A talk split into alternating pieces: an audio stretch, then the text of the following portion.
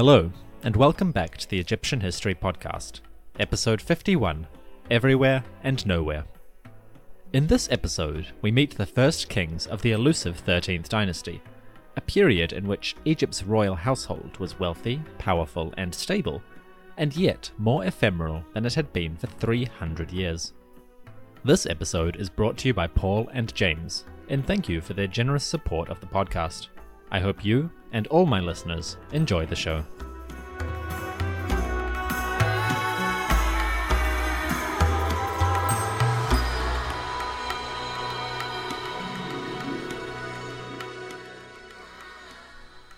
The year is now 1786 BCE, and the 12th dynasty is gone. Its last king, the female Neferu Sobek, had died without heir, and a new family has taken power. As a result, the 200 year lineage of Amenemhat I was gone, permanently removed from power. Although they will be forever immortalized as one of the strongest dynasties ever to control the throne, their political relevance has come to its end. The power of rule now belongs to a new family, descended from the king Ma'acherure Amenemhat IV. But apart from a shift in bloodlines, it is mostly business as usual. Things will change in the coming decades, but at the start, things are progressing as normal. This is still the Middle Kingdom, and that particular era will not come to its end for 75 years. So, why the fuss? The problem with the 13th dynasty compared to its predecessor is that it is so much more vague and so much more convoluted in terms of political history. This makes it an absolute mess to decrypt, and half of the kings don't even have secure dates. We know that they existed, but in some cases, kings could be up to 50 or 70 years out of their proper place. It is horrendous. Case in point, we just have to look at the number of kings in this period compared to the number of kings in Dynasty 12. Over the span of 200 years, the 12th dynasty was ruled by eight kings, each of these individuals held power for about 20 years on average, and many of them ruled much longer than that. It is a long period of time with a relatively small number of rulers, and that means political continuity and a stable chronology, very easy to decipher and understand. But the 13th is a whole other kettle of fish. Over the course of just 150 years, 25% fewer than the 12th dynasty, Egypt saw more than 50 kings come and go. Their reigns were short, their records are few, and their monuments, such as they existed, are gone. Which presents a bit of a problem for us here at the Egyptian History Podcast, as the river of information slows to a trickle. Our chronicle is scanty, which makes it hard to spin a solid narrative about the events of this century. So, there's only one thing to do focus on the big picture and take the opportunity to discuss some other ideas or concerns which are particularly relevant for the Middle Kingdom as a whole. To begin with, let's cover what little we know of the 13th dynasty's first century. The first king of Dynasty 13 is a man named Sobek Hotep I. He was probably a son of Ma'acherure Amenemhat IV, and probably had a brother who became king after him. But beyond that, we know almost nothing about him. Not much survives from his reign, just a few pieces of monuments at Thebes and in some other communities. He did not live long enough to build a pyramid, or any tomb large enough that has been discovered. Either he wanted one and died too young, or he chose to have himself buried somewhere that we have not found. Whatever the reason, he did not leave behind a tomb that has been discovered. A few years ago, archaeologists found a tomb that they thought might belong to this king, but now that the dust has settled, so to speak, they suggest that it belongs to another Sobek Hotep instead. So, no tomb or major surviving monuments for this king. Which is a shame, because out of the 13th dynasty's 50 or so kings, not many of them have left anything in the way of buildings. It'd be nice to have something. Sobek Hotep, like the queen Sobek Nefru, named himself after a god, a crocodile god.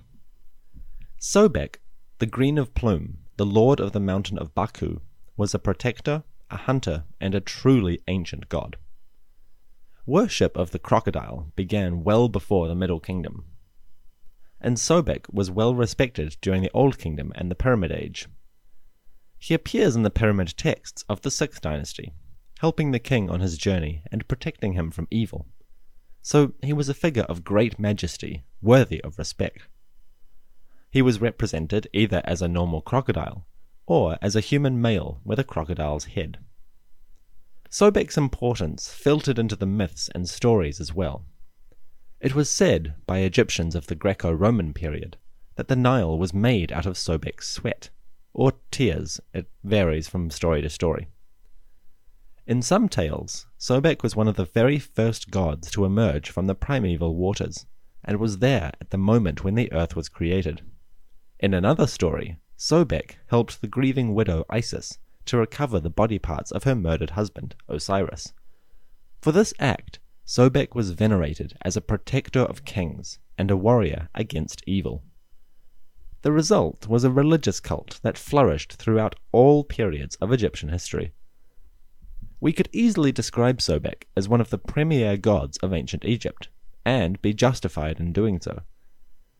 In fact, his cult was so well established and respected in Egyptian society that it survived from the very earliest days of their history right through to the final victory of Christianity. That's a good 4,000 years of worship.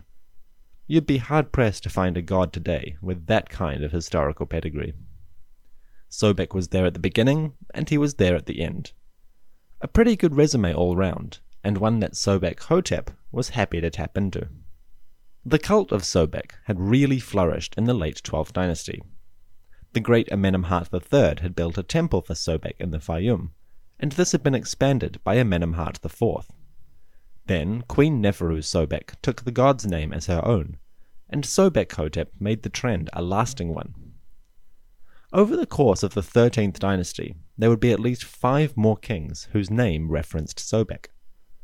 Pretty good for a god whose earthly manifestation, the crocodile, was extremely likely to kill you. I've swum in the Nile River myself, and there is nothing more terrifying than the occasional ripples in the water which make you wonder if a crocodile is nearby. Anyway, I digress. Apart from his name, the few traces of a couple of monuments, and the fact that he was the first king of this new dynasty, we don't know anything of significance about Sobek Hotep I. Not a great start for a dynasty, but what can you do? There's not much we can do and I'm not going to say much more about him. He died sometime around 1782 BCE, having ruled Egypt for just four years. He was followed by his brother, who then ruled for just two years. Power then became something of a Russian roulette, with kings coming and going every three to four years. Most of them are invisible beyond their names, although a few left some little traces of their existence in other mediums. There was, for instance, an Amenemhat V, of whom we know a pretty little statue which I have placed on the podcast website. There were another three Sobek Hoteps over the next 60 years, and at least one king, named Kemau, who ruled long enough to build a small pyramid. But apart from this, the list is long and undistinguished. We know that the 13th dynasty kept up their contacts with Syria, and at least one sent a small gift to the region but their power was greatly reduced compared to their predecessors. Egyptian armies do not seem to have gone forth from Egypt, and the fortresses in Nubia were slowly being decommissioned. Essentially, Egyptians were retreating back into their traditional borders. This situation lasted for about 80 years, until, all of a sudden, it went to hell.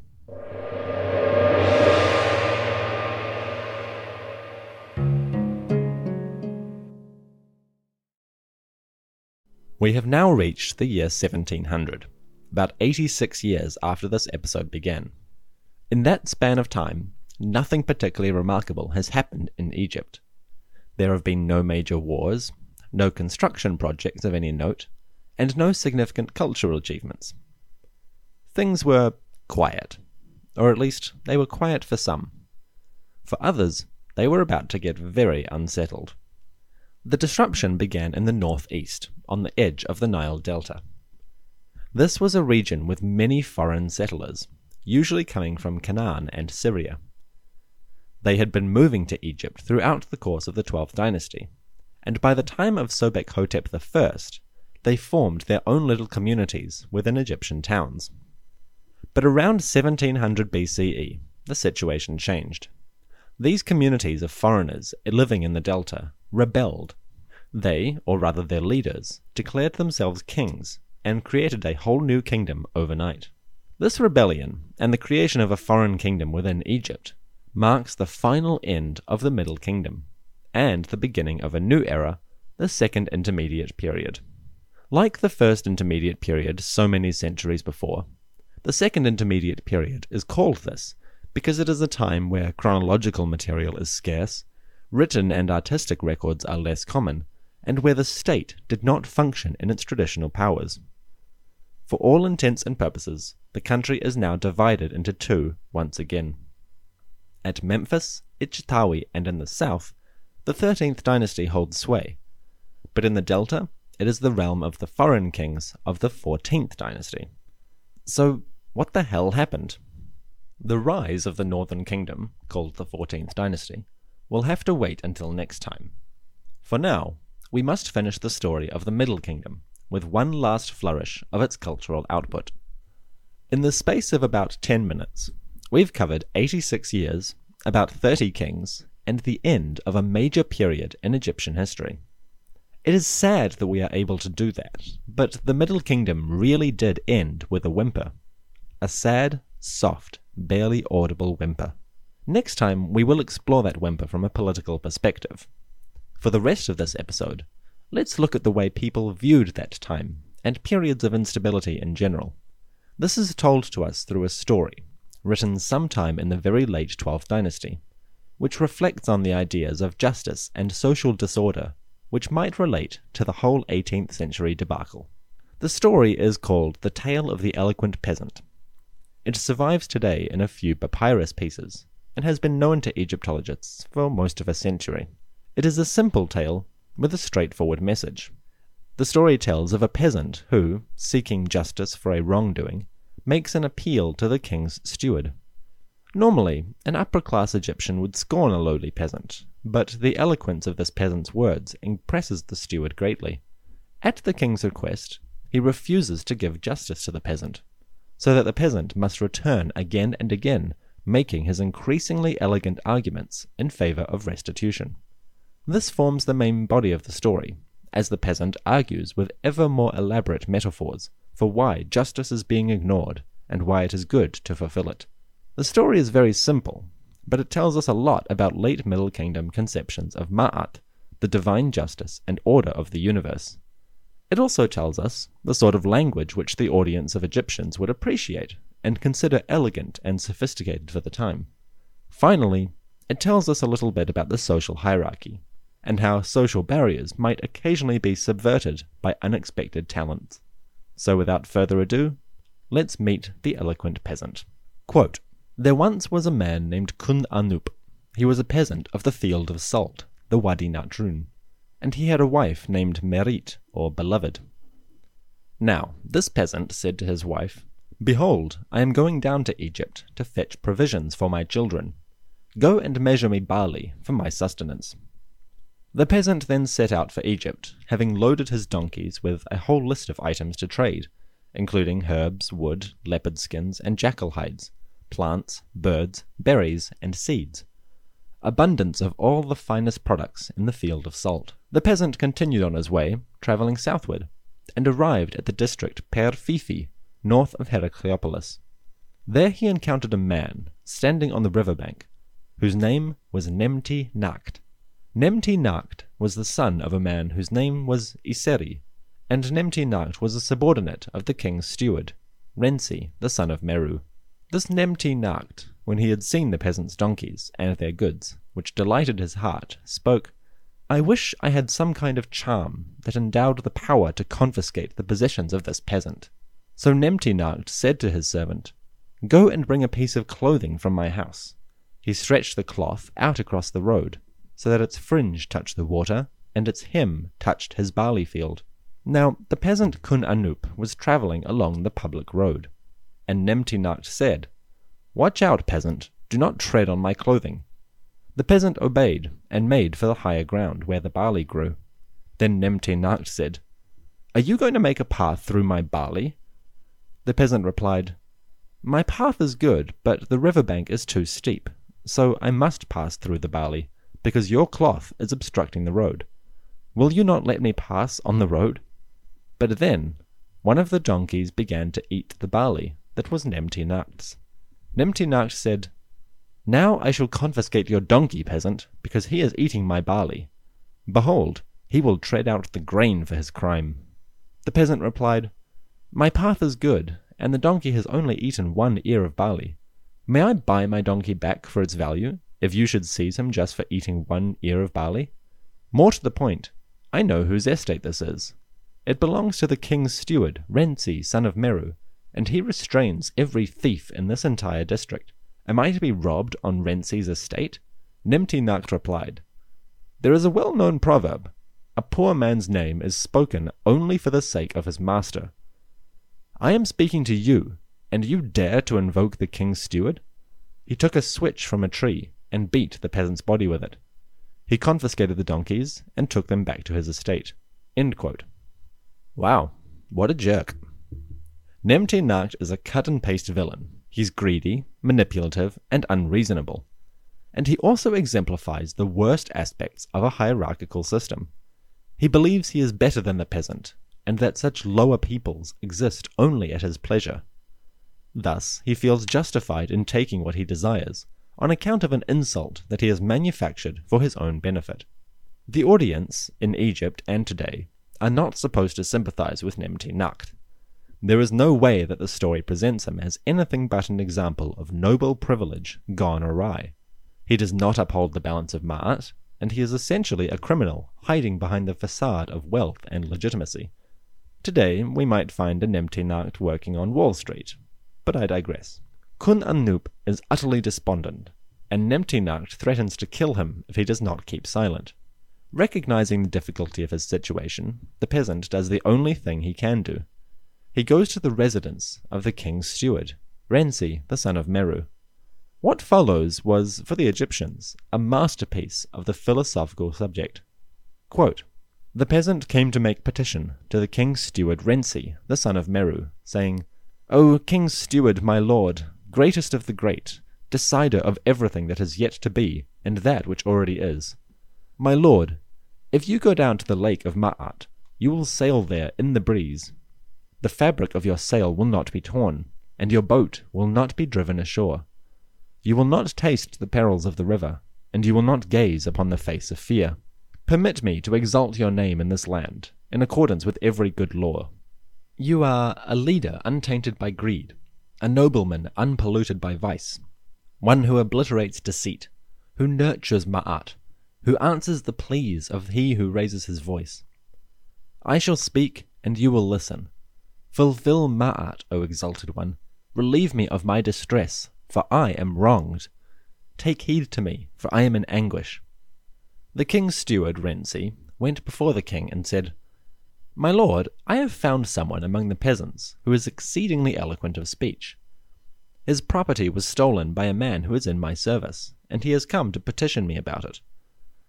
The king said, Keep him here, so that he may keep on speaking. Do not reply to anything which he says. Let his words be brought to me in writing, so that we may hear them. However, send provisions for his wife and children, so that they may live in his absence. Because a peasant only comes to the city when there is nothing in his own house.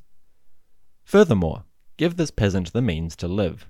Supply him with food, but do not let him know you have sent it. I quite like the silliness of this whole affair. The king knows he can deal with the criminal Nemti Nacht at any time, so he decides to draw it out in order to hear more of what this unusually eloquent peasant can say. Meanwhile, he demonstrates his own obedience to Ma'at by making sure that the peasant, his wife, and his children are taken care of while the matter is being dealt with. It's an example of what a nobleman, a king, or an official should be. He is enamored of good speech, curious to learn more even from those below his own status, but still aware of the needs of the common folk. It's a good job all round. Kun Anup comes back a second time to petition, and then a third, a fourth, and a fifth. his words and metaphors getting more elaborate every time.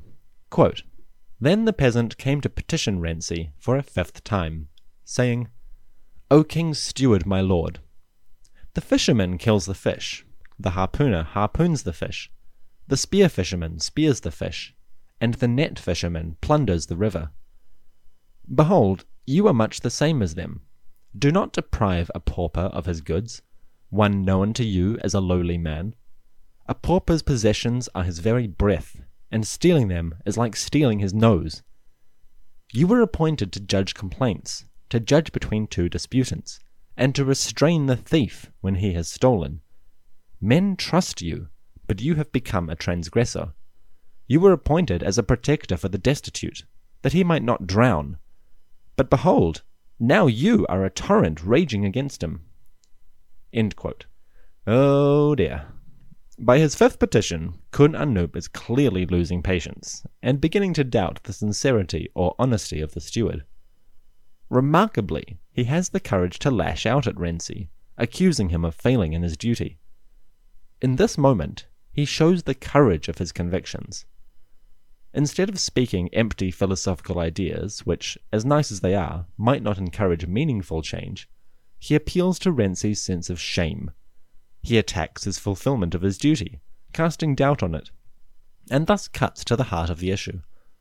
All that is needed for evil to triumph is for good men to do nothing. Quote, then the peasant came to petition him a sixth time, saying, He who fosters ma'at diminishes falsehood, and he who fosters goodness is a destroyer of evil. Just like when satisfaction comes and ends hunger, like when clothing comes and ends nakedness, and when the sky is calm after a storm, and it warms all who are cold. Just like when fire cooks what is raw, and when water ends thirst. Look right before your face. This Nemti Nacht is a despoiler, and he who should make peace is now causing misery. He who should create calm is creating trouble. But he who deceives diminishes Ma'at. So fulfill your duty well, so that Ma'at may be neither defrauded or made extreme. If you receive something, share it with your companion, for to devour something selfishly is a lack of righteousness. But my misery leads only to my departing, and my complaints lead only to my dismissal. Do not be idle, attend to my accusation, for if you destroy something, who will restore it? Powerful words, I think, words to live by. And yet Renzi, in his obedience to the king, is delaying his own power to exact justice in order to fulfill the king's request. Kind of a tricky situation for Renzi. He has the power to solve Kun Anup's problem, but the king has ordered him to wait until the peasant runs out of philosophical arguments. What do you do in that situation? Renzi obeys the king, and the peasant comes back twice more, each without satisfaction. Eventually, he returns for a ninth and final time. Quote, the peasant came to petition Renzi a ninth time, saying, Men's balance is their tongue. It is the scale which determines what is lacking. Inflict punishment on him to whom punishment is due, so that men may conform to your integrity, and Ma'at may triumph over falsehood. Do not be ponderous, but do not be frivolous.